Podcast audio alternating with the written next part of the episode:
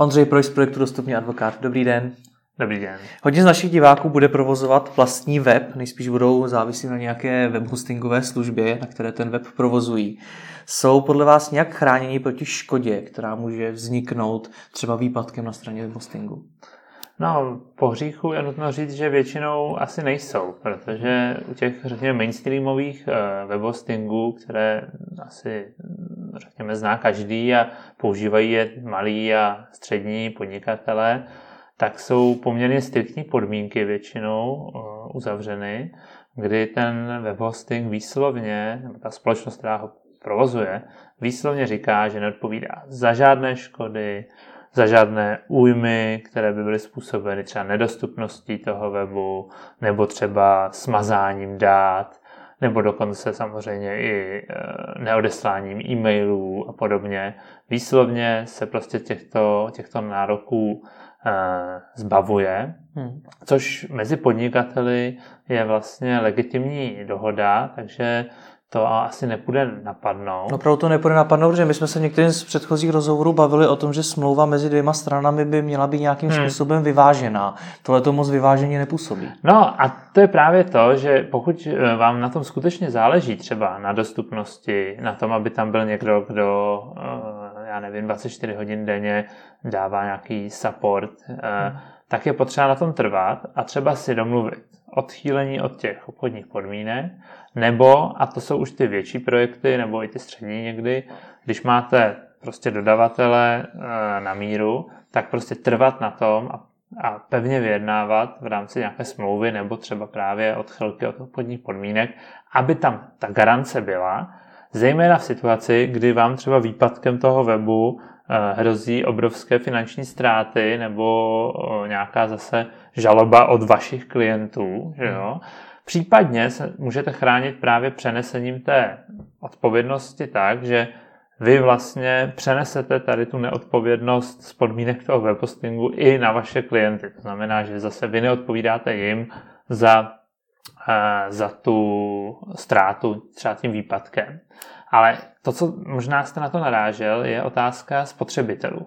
Jo? Že ten zákon se vždycky snaží nebo celý právní řád vyrovnat skutečně ty, ty pozice těch stran. Takže pokud je někdo spotřebitel a ty podmínky jsou opravdu extrémně jako nevýhodné a takhle jakoby nevr, nepřátelské vůči němu, tak existuje e, možnost se proti tomu bránit a v konkrétním případě třeba e, nějakou tu škodu, škodu uplatnit. No a to následně tedy funguje jak? No, pak samozřejmě stojíte před touhle stránkou, řekněme, eh, hmotně právní, to znamená, že vy musíte najít nějaký argument, proč vůbec jako byste měl mít nárok na tu škodu.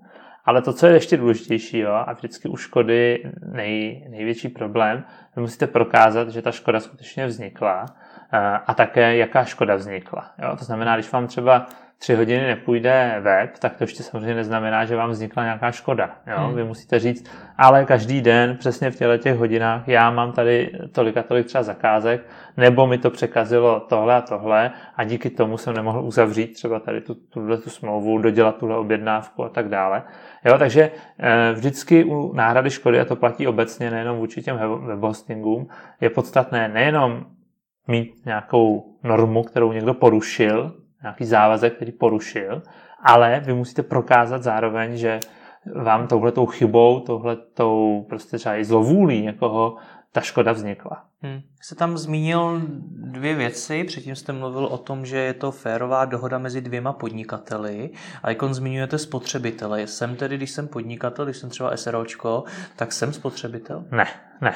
Jakmile jste podnikatel, to znamená, jakmile vyvíjíte nějakou činnost za účelem zisku eh, na, na svoji vlastní odpovědnost a tak dále, tak jste vždycky podnikatel a nemůžete se opírat o ty ustanovení pro spotřebitele. Spotřebitel je ten, kdo třeba na web jde e, z nějakého zájmu nebo si třeba spolek typicky by mohl být nějakým způsobem považován teoreticky za spotřebitele, ale nejčastěji je to prostě člověk, který si třeba založí web, já nevím, aby mohl prezentovat, já nevím, třeba svoje malby nebo fotografie a tak dále.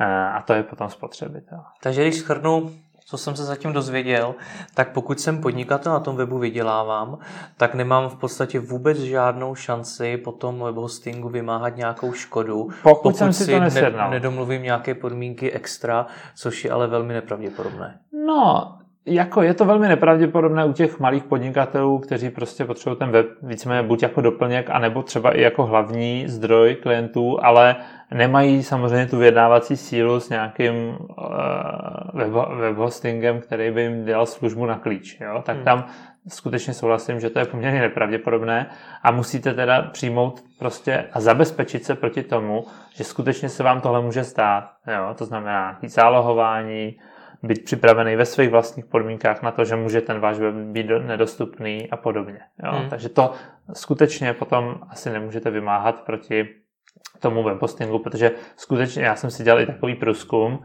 a ty největší hráči to tam mají na několika místech v těch podmínkách vždycky velmi zvýrazněno, že nenesou žádnou odpovědnost, nemůžete po nich požadovat náhradu škody, nemu- i když zase jinde v reklamě říkají, že jsou 24 hodin dostupný a tak dále, a tak dále, tak eh, si tady tu dávají tuhle tu rezervu.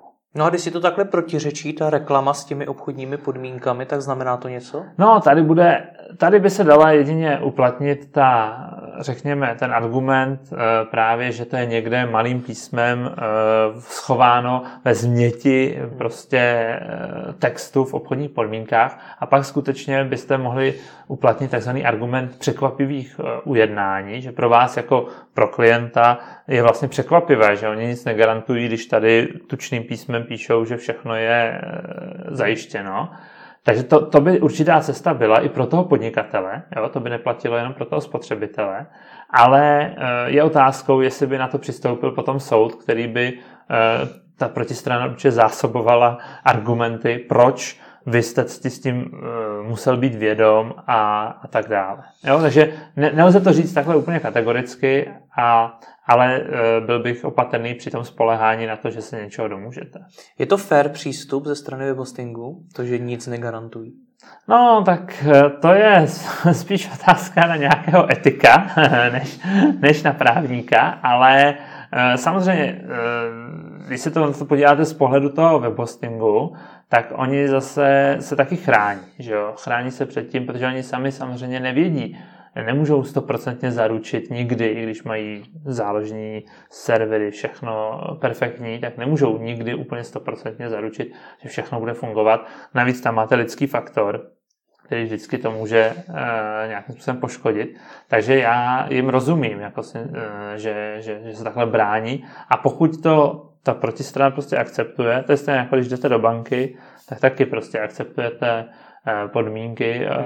obchodní, nikdo je skoro nečte a potom samozřejmě platí stejně. Jo? No a když ty webhostingy nemají ani povinnost toho, aby ten webhosting skutečně fungoval, tak mají vůbec nějaké povinnosti? No ne, to, to zase není jako, že by neměli žádné povinnosti. Jo? Tam je jenom to, že třeba negarantují úplně tu stoprocentní eh, dostupnost a oni vám samozřejmě potom třeba uh, minimálně vrátí třeba nějaký ten poplatek, kdyby to byla nějaká dlouhodobá uh, dlouhodobý výpadek. To lze nárokovat, nebo v těch podmínkách mají napsáno, že nevrací nic? No, to záleží samozřejmě uh, na konkrétních podmínkách, jo, ale Není to tak, že, že byste si zaplatil službu a oni by druhý den řekli, bohužel nefunguje to a teď další rok to fungovat nebude a vy byste jenom tak prostě uh, se, se pousmál a, a, a tím by to bylo vyřešeno. Jo? To ne zase. Jo? Tady řešíme nějaké extrémní situace a zejména situace, kdy potom někdo bude tvrdit, že měl web, kde prostě se prodávaly třeba letadla a teď kvůli tomu výpadku třeba mu sešlo z, ze 100 milionové uh, transakce, jo? Hmm. A proti tomu se samozřejmě oni chtějí, uh, chtějí chránit.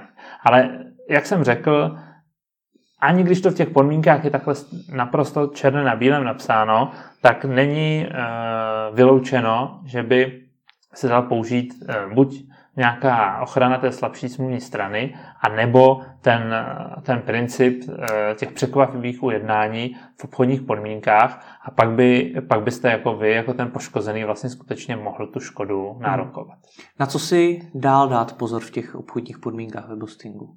No, já obecně doporučuji právě soustředit se na ty garance, co vám vlastně garantuje ten ten provozovatel. A samozřejmě vždycky doporučuji taky dávat si pozor na věci týkající se výpovědi té, té služby, jo, pokud se třeba zavazujete na nějakou delší dobu, a taky na otázku třeba automatického prodlužování, jo, že vám najednou přijde faktura na, na, další, na další období, e, případně prostě e, vůbec na složení, řekněme, té ceny, abyste byli prostě přesně se věděli, za kolik co za kolik platíte. Jo? A hmm. i když dneska ta situace na tom trhu je taková, že ty služby jsou poměrně eh, nenákladné, takže není to, není to nic, nic hrozného. Ale zejména potom, když vyjednáváte už nějaký složitější kontrakt právě na míru, tak bych se soustředil na ty garance, na to dostupnost třeba do jak dlouho bude reagovat ten operátor a tak dále. Hmm.